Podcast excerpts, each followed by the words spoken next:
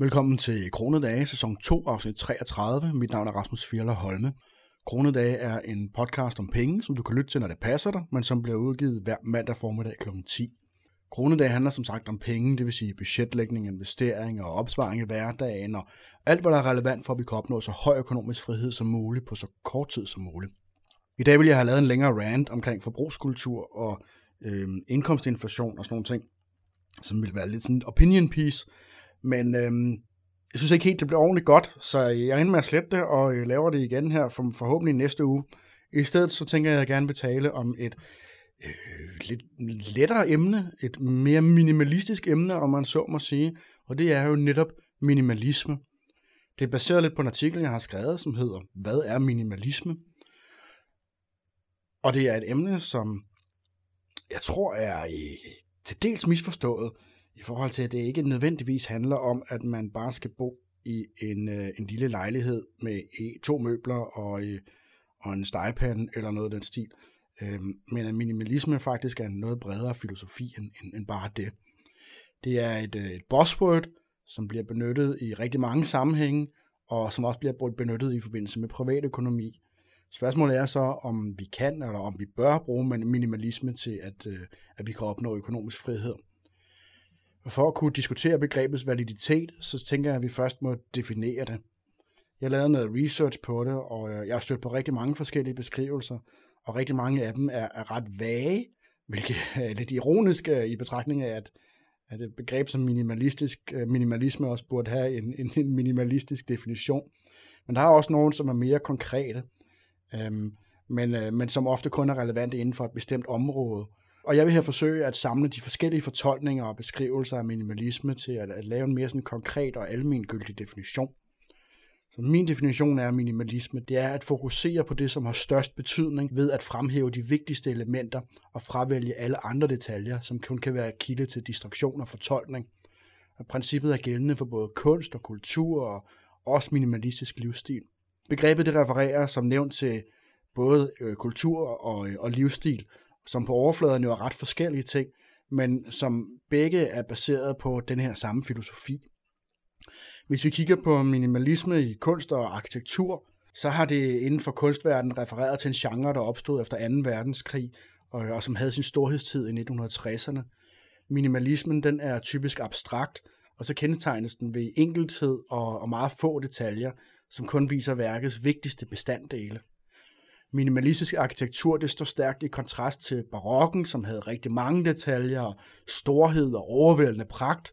Hvis vi sammenligner for eksempel den store Mariakirke i Rom, og så den tidlige minimalistiske Grundviskirke i København, øhm, så ville jeg ønske, at jeg kunne vise dig billeder, men øhm, Mariakirken, den er meget detaljeret og meget sådan, meget pomp og pragt, kan man sige, hvor at øhm, Grundvigkirken, den i meget højere grad er er, er stilren, og, og sådan, der er ikke så mange detaljer på den. Det betyder ikke, at den ikke er øh, prægtig på en eller anden måde, men det betyder, at den er meget mere enkel i, sin, øh, i sit design.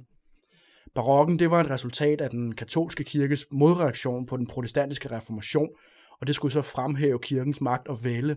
Og det betød jo så, at det kunne man især gøre ved, for eksempel, ved at have sådan meget, meget farverigt, meget guld og meget, øh, mange sådan dyre detaljer, om man så må sige.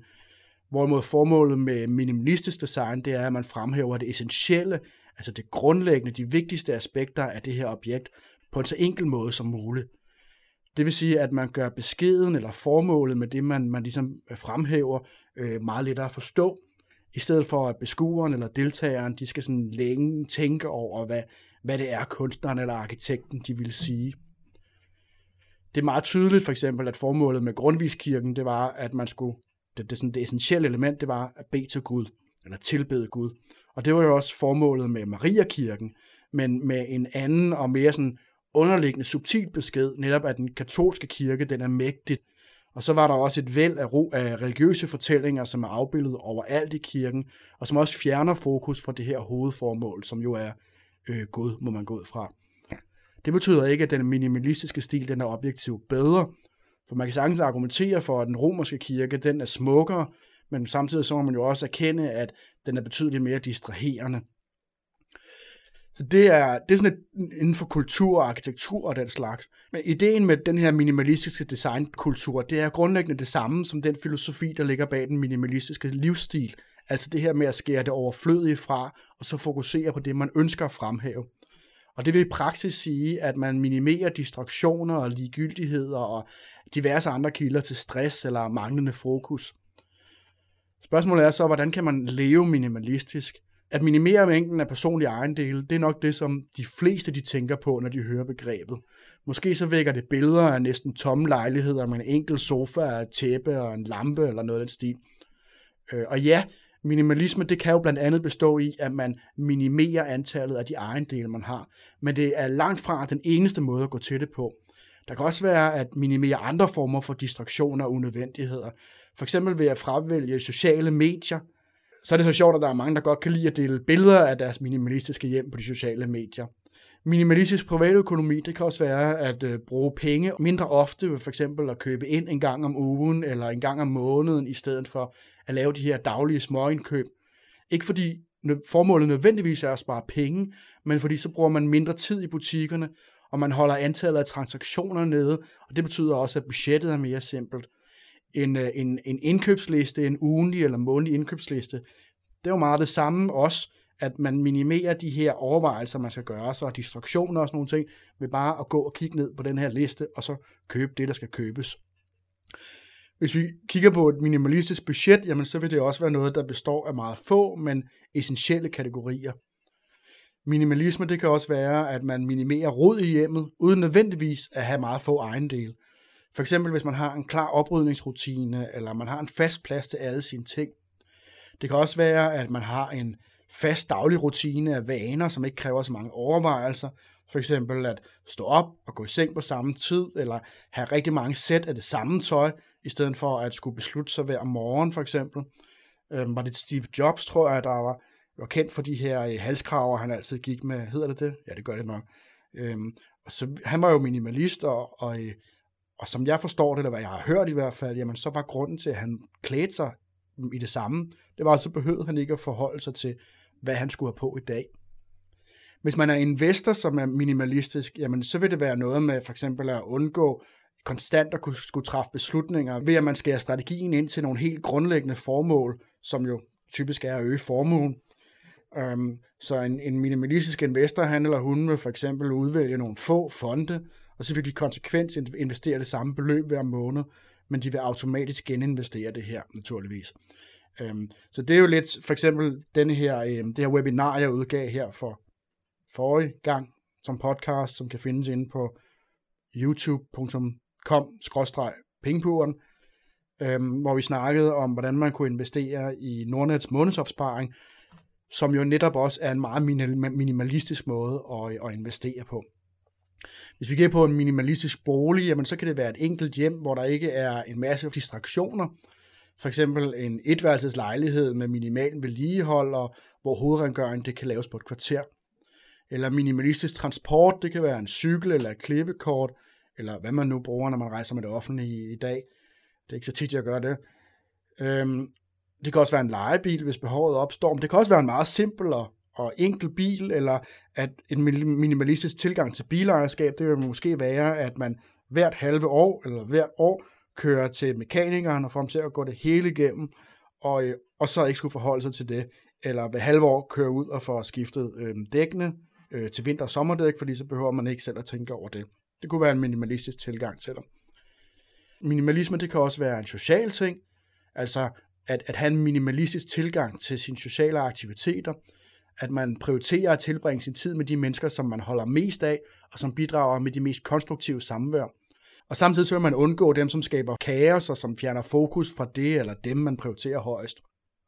Så den primære fordel ved at have en minimalistisk livsstil, det er, at man får et klare sind, uden at man har for mange afvielser fra den retning, man ligesom har, har lagt foran sig.